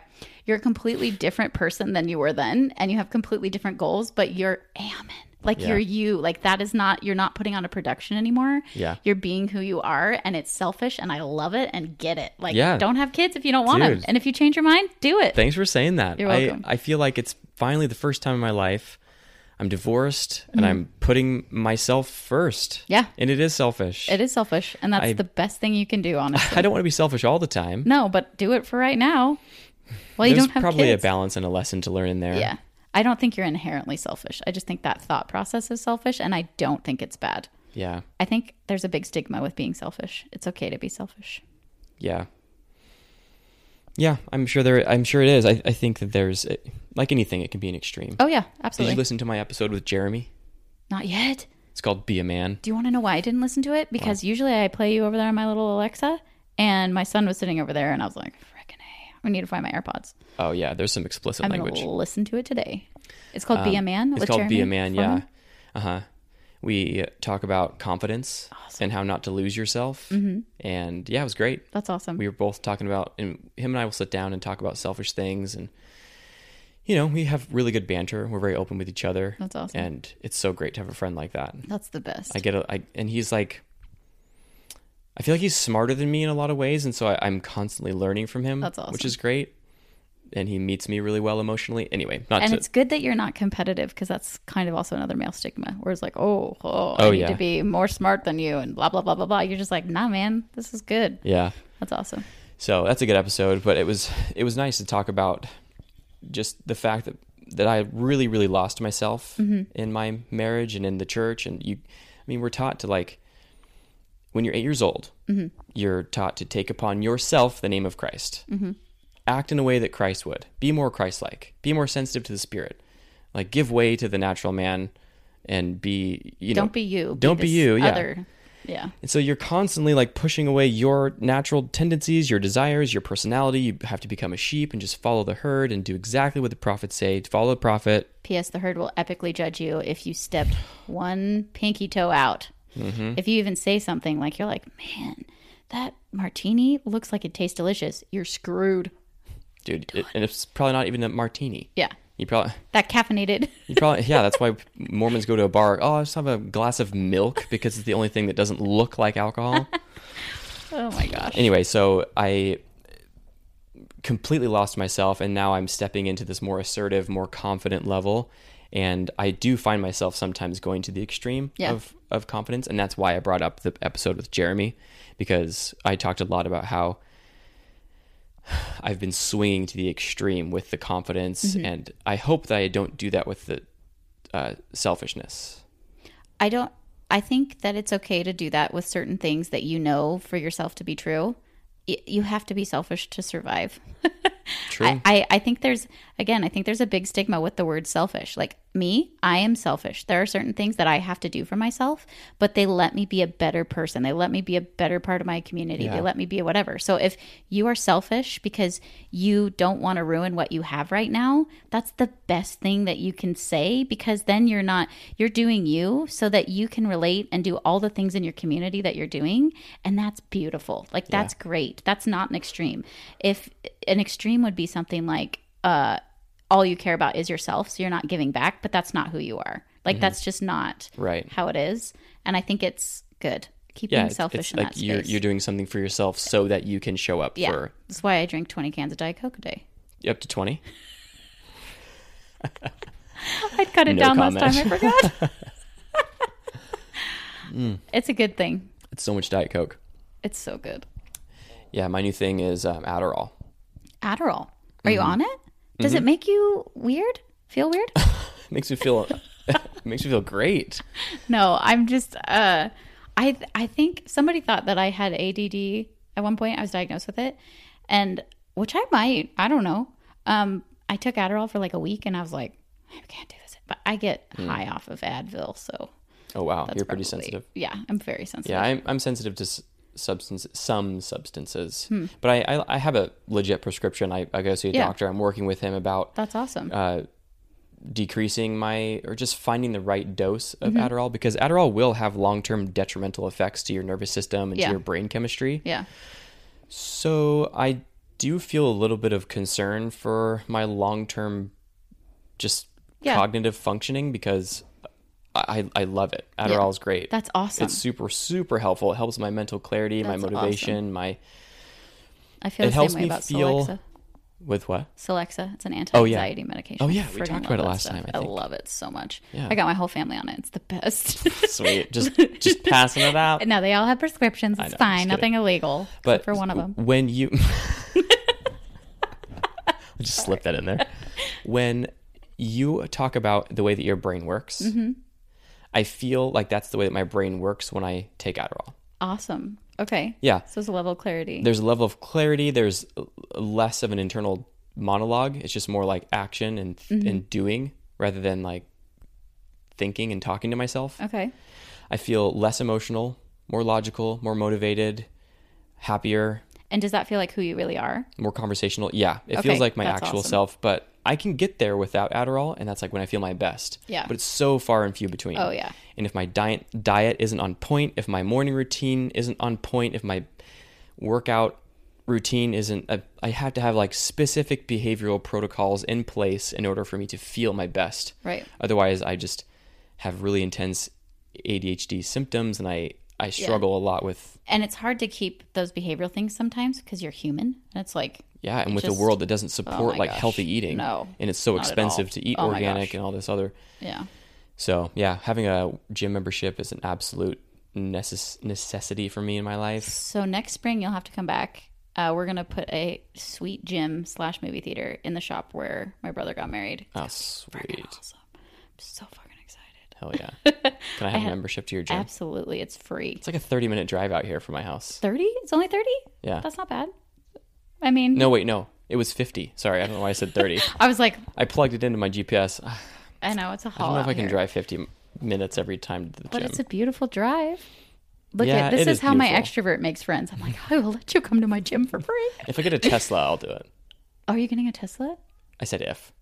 I'm a, I really want one. I'm going to hold you to that. I'm putting the it out day, into the universe. The day... Tesla, manifesting. Sponsor this podcast. Heck yes. And... Tesla and BetterHelp. That's all you need. Yeah. Oh, man, that'd be a good setup. If they sponsor you, sponsors. You'll be able to buy a, te- a Tesla.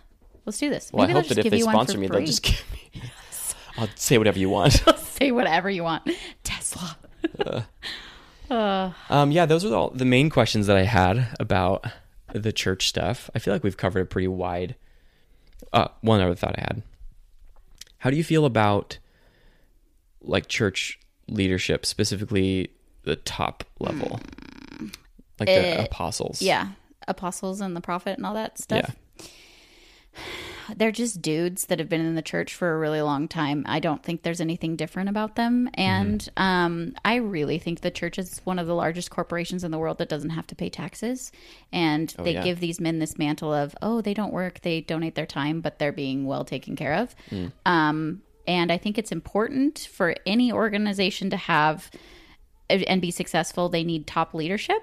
I just don't think that there's anything that makes them different from any other old guy at mm. the top of a yeah. large corporation. um, I also think that they're given too much authority, mm-hmm. especially because in the church, since it's a global church, um, there's too much authority for them to be able to impact people all over the world. Yeah. And I don't think that's a good thing. Will you entertain the troops or just sit in silence while I go pee? Yeah. This would be the perfect opportunity. Wait, what do you usually say? What, what's the what's the what's the platform you put this on? Spotify. No, Anchor. Anchor. Yeah. Thank you for choosing Anchor. It's a free platform where you can upload your podcast.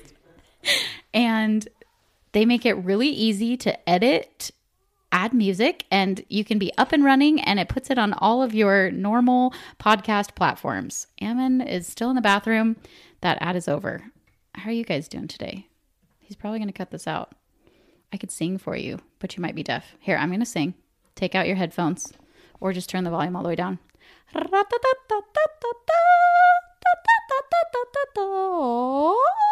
If you can name that um, movie scene in the comments, uh, I'll make Ammon give you a prize. I don't know what. Entertain the troops. Guys, for an extrovert, this is kind of my worst nightmare. This is like, hey, you extroverted person, let's leave you alone in a room with a microphone. This is pure form of torture.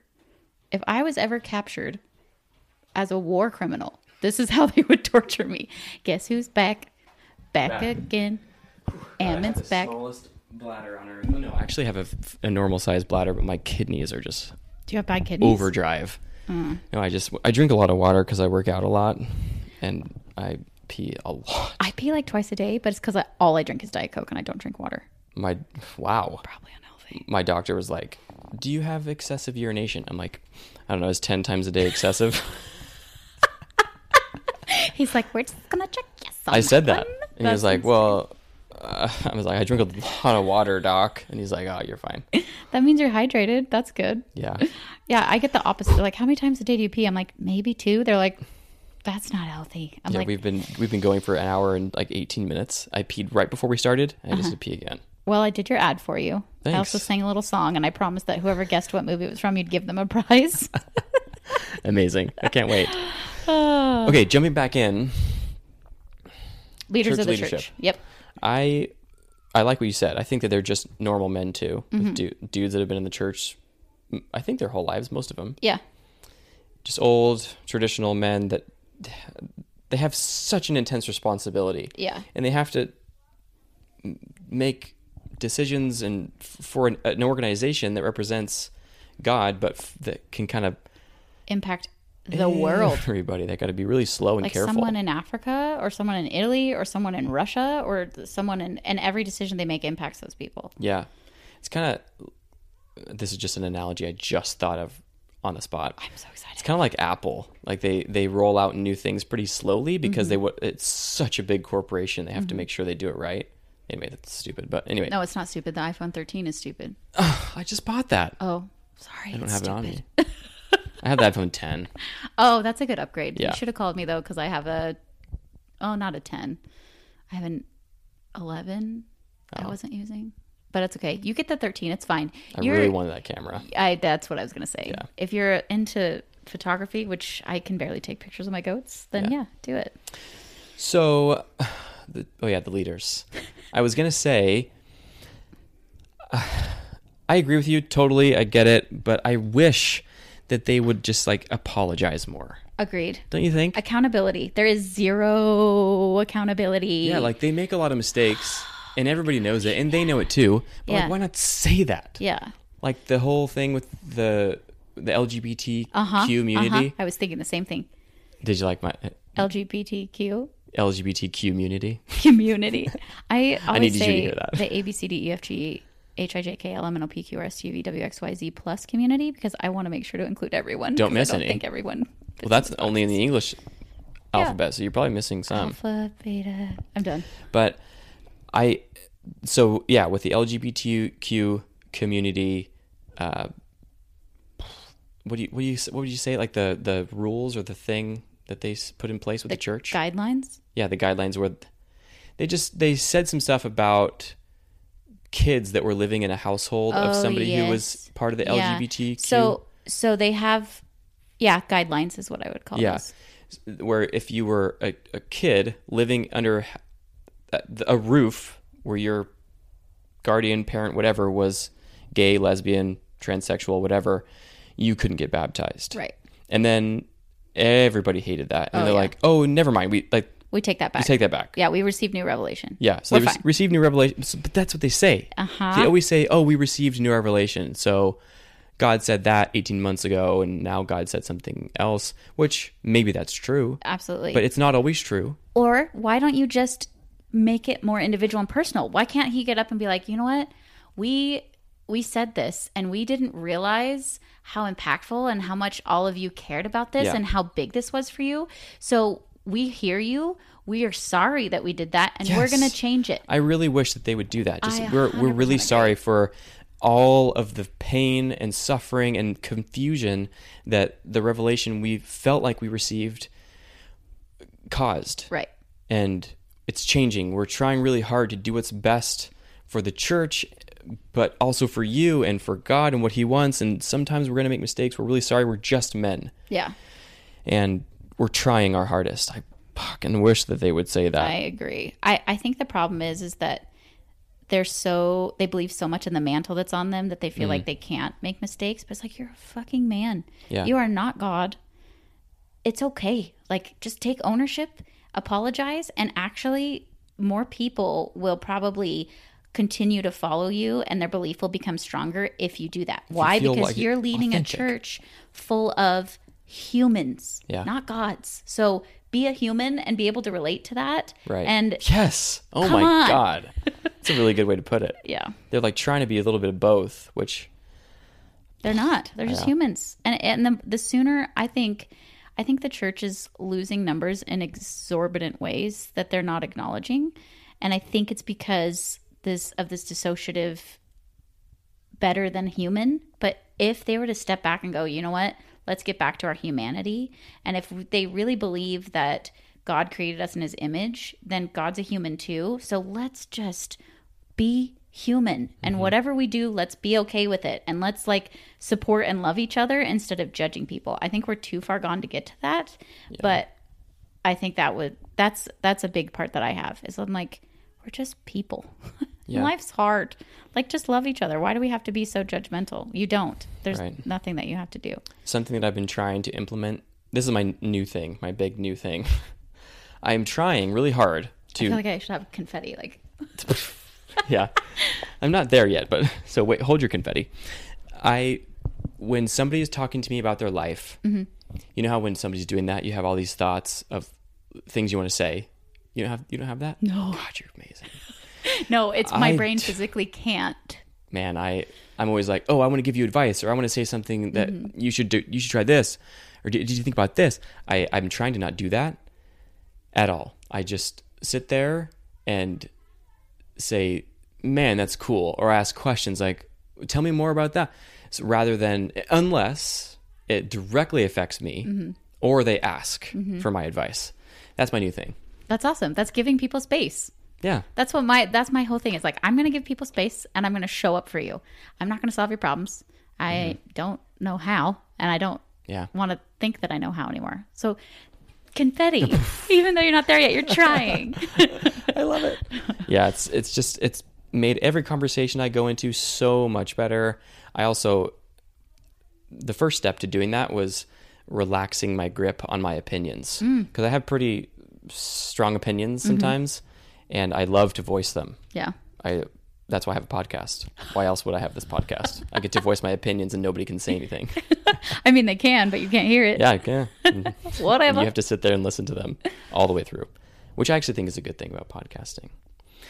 But anyway, so I relax my grip on my opinion. I just sit there and listen. I try to understand the person, and I don't give advice or my opinion or feedback, whatever, unless they ask or if it mm-hmm. affects my life directly. So like you're like, there's no interjection. You just yeah. do you. You do you, boo is my favorite phrase right now. I yeah, you, to everyone. you said you it three you, times boo. today. I know. It's because it's my like life motto at this That's point cool. in my life. I even That's say great. it to myself sometimes in the mirror. Love that. You do you, boo. So you do have a monologue, but it's external. There's no, yeah, exactly. External I say monologue. it out loud. I have an external monologue. I'm That's an cool. extroverted person with an external monologue. Cool. Sometimes I do that too. I'll, I feel like I'm a pretty good balance. Like self-talk? Between introvert and extrovert. Oh, okay. Yeah, self-talk. Like mm-hmm. I'll be making my coffee in the morning and I'll catch a glimpse of myself in the mirror. I'm like, hell yeah, dude. Get it. Yeah, bro. Look at that ass. Check it. Yeah. That was me in the mirror today with my hair. I'm like, the front of your hair looks great. And I turn around, I'm like, the back of your hair is ridiculous. The back of your head is ridiculous. I was, uh, I got home from the gym this morning and I was doing laundry. So I was making my smoothie completely naked. Yes. Just making I love a smoothie. Being naked. It's my thinking favorite. About, I was texting you completely nude. Hey, Cheyenne, we go, we good to cast this pod? Hey, I might have done that to you a couple weeks ago. I like clothing. The only reason why I wear clothing because I have children. I live in the woods. Yeah. I'm like, I just don't want to traumatize my kids. My kids are gone. Children, I'm like, or wear your clothing around children. I wear children. But yeah, so oh I was just gosh. making my smoothie and naked. It was so liberating, so great. And I, and yeah, just saw so myself good. in the mirror. I'm like, oh, you're so white. But then I was like, hold on. Positive self-talk. You're pretty white, but like, narrative. It's okay. I, I like these muscles, man. Yes, I like that piece. Good piece. It, good, good you like piece. that piece? I like that piece. I, could, I work on that piece, but that piece right there, that's really good. It's a good piece. That's how I was. Yeah. Front of my hair was great. Back of my head was not. Micro compliments, you know? Micro compliments. Just compliments on like a piece of my body that I'm proud of. Yeah. And it's good for you to tell other people you do that so other people start doing it for themselves. Yeah. So everyone right now that's listening, stop, look in a mirror, or just look at a part of your body you can see and give yourself a micro compliment. Ready? Nice, nice knees, you know? Yeah. Great knee. I mean, this, my right big toe is great. My left big toe needs some work. Are they but different? My right one, uh, this one just has problems. Diabetes. Oh, yeah. Man. It's a whole thing. It's a whole thing. And then I could do this all day. Yeah. Should I let you go? I don't want to, but probably. Yeah. Because I have kids that are screaming and we kicked them out of the house. They've been locked out for a while. I heard what? somebody knock on the door, too. Oh. Well, bye. That was like twenty minutes ago. Thanks for telling me. I thought you heard it, too. I did not. I would have oh, okay. acknowledged it. I would have been like, someone's at the door. You well, entertain the thank trips. You so much, Cheyenne, for coming on the podcast. Thank I, you for coming out to my house and doing I this. I really love talking to you. I seriously could talk to you all day. We should just hang out yeah. more. You're welcome to come back on the pod anytime. I want to come over for dinner sometime. Do it. I'm inviting myself. Okay, good. We might have pig in a couple weeks. Just kidding. He's not Yikes. Gonna be ready. But yeah, you invite yourself for dinner. I want to I bring Taylor because I want to okay. get to know her better. Because the last time you were here was at the wedding. Yeah. And I was like, I'm pretty sure I scared the crap out of her with something I said to her. So no, she just couldn't remember who you were. And you're like, oh my gosh, did you get insurance? And she's like, uh, who are you? I, like, we had a full-blown you... conversation. Remember that? Yeah, but and then when like... you got in the car, I was like, well, I want to talk about the cold sometime. Oh, yeah. And she was like, hey, bye. Oh, yeah, that's right. I forgot I'm like, I know this is really not okay, but I promise I'm not crazy. Maybe I am, but that's okay. Yeah. But yeah, you guys come over for dinner. We'll get my gym ready. Sounds great. We'll do a movie. She's in uh, Washington right now. What's she doing?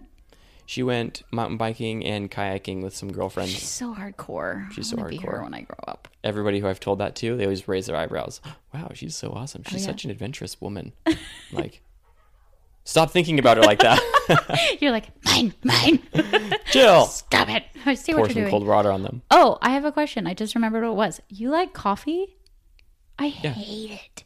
I have not found a coffee that I went to Dutch Bros and I was like, give me a coffee that you can't taste the coffee. Like sugar, crap, mm. everything in it. And they gave it to me. And I'm like, this tastes like devil bean juice Do you ground. Like, well, it, Dutch Bros. Yeah. yeah, but I've gone to like six other places. And then also my friend made me a cup of coffee. And I have yet to find It's It's definitely like. a journey. It's an exploration for sure. And I will say it's an acquired taste. Oh. But do you like the smell of coffee? No. Okay. Well, there you go. Like it's probably it all not just for like you. It smells like dirt. Yeah. yeah. I love alcohol. Specific kinds. Sweet. Have you had Screwball peanut butter whiskey? No. What the hell is that? Oh, gosh. I have some. It's so good. Come over and I will give you Screwball peanut butter whiskey. Do you like peanut butter? Yeah. Oh, okay. Maybe I'll give you a sip before you leave. Like sure. just a little taste because it is my favorite thing. Yeah, for sure. I'll take some Screwball before I go. Screwball peanut butter whiskey is my favorite. I, I had like a cocktail with you before. We should have had it while we were doing the pod. Dude, I usually don't drink in front of my kids. Oh, okay. That's, That's why I didn't. But yeah. we should have. Also, I'm really addicted to... um. This is the most Mormon rebellious drink I'm about to tell you. Truly hard seltzer. The my, flavored kind. Don't even feel bad. My favorite, my very first. Do I look like I feel bad? Because I don't. That stuff mm. is good. Yeah, it's my well, favorite shit. Your first what? My first alcoholic beverage ever was a White Claw. Mine was Mike's Hard Lemonade. And I got. That's worse. I couldn't even walk straight. And I had half a one. I was like, no. Yikes. That'll get your blood sugar up. Yeah. But my, fa- my favorite is probably Screwball peanut butter whiskey. I like um, pink vodka lemonade. Whiskey is my favorite liquor. Ugh. I also like tequila. I don't know if I like tequila. It's the healthiest. I haven't decided if I like tequila. It might be. I'm not sure about that, actually. But. And then any sugary mixed drink I'm in. I love vodka, though. I love vodka. So does Taylor. Oh, my gosh. I love it. And we'll come over, come over and have some vodka. I'm going to tell a story really quick about Taylor. Do it. She'll appreciate this. Um, when we first moved in together, one night, she so she's like, oh, I want to do this. I want to get like a couch over here, put a new table there, like things on the wall, new plants. I really want to get some patio furniture and a barbecue. I was like, great, great, great, whatever. That all sounds great. I don't really want, like, I'm not really a big barbecuer. I don't really care about patio furniture. I have like camping chairs, whatever. Mm-hmm. She's like, yeah, yeah, but I really want patio furniture. It's like, all right, well, that can be something that you do for yourself. Mm-hmm. And then she's like, but you know, I want to do it with you. I want you to contribute and be excited about it. I was like, yeah, I can relate to this. I'll heavily. give you like fifty bucks. Anyway, she like wasn't into it, or I wasn't into it. And then we kept putting it off, kept putting it off. And then one night we were like drinking vodka. Uh-huh. I mean, it was like vodka and bubbly water. Yeah. And she got pretty hammered and bought a barbecue. She went on Lowe's dot com and bought patio furniture and a, tr- a Pit Boss smoker. Oh, my God. Spent like seven hundred dollars in one night. Just pulled the fucking trigger. Oh, my I'm gosh. Like, wow, Taylor. This is how you, this is what you're like when you're a little boozy. These kind of interactions are the an- interactions that, like, light me up inside. Like, as an extrovert, the little doses are actually more harmful. It's kind of like...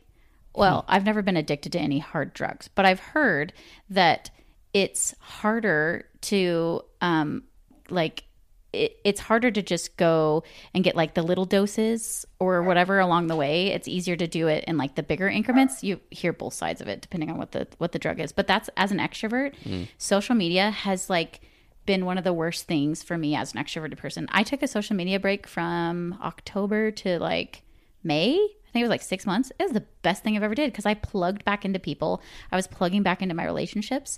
I had this false sense of like interaction with people, but then I realized it's not, it, it didn't light me up like hmm. talking with people. And then when I stepped away from social media, instead of like being on my phone in the car at a drive-through with my husband, I was all of a sudden like, hello, person working at McDonald's, tell me your life story. Like That's it let so me like cool. plug back into that interaction.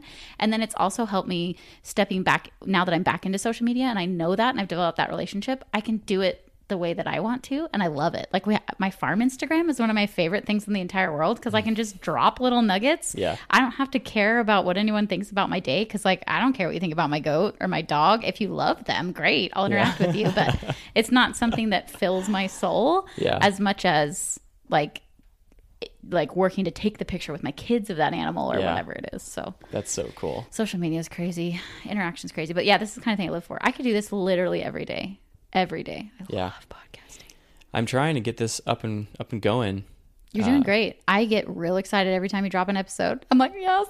Yeah. I, I take breaks here and there just because I need breaks. Well, yeah. You do. It's your podcast. You can do whatever you want with it. True. Just be prepared that for every episode you drop, I will probably text you. Well, so another free pub. On Anchor, on the Anchor app, mm-hmm. if you download it, you can actually click on a button that says leave a voice message. And you can you can record your voice saying something, and it will send me that recording in the Anchor app, and then I can include that clip in a podcast if I want to. That's awesome. So anything you say in the voice message... This is bad. You should just tell me. me tell me if you're okay with it, and I'll and I can put it in. Okay, so... Like anybody can do that. So we'll do this. I will download the Anchor podcast. It's free. It's free. Anchor. I already, it's Anchor. Makes it really easy to upload to whatever platform. Yeah. Spotify. They distribute. It's great. Uh, and then also, apparently, you can record voicemail, voice messages. Mm-hmm. I'm totally going to do that and then send them to you. And then if I send it to you on Anchor, it's free game. You can do whatever you want with it. I don't care. Yeah. Not that you're going to use it because sometimes it'll just be me crying. This is so good. Yeah. Like it, a lot of people will send like questions mm. and then.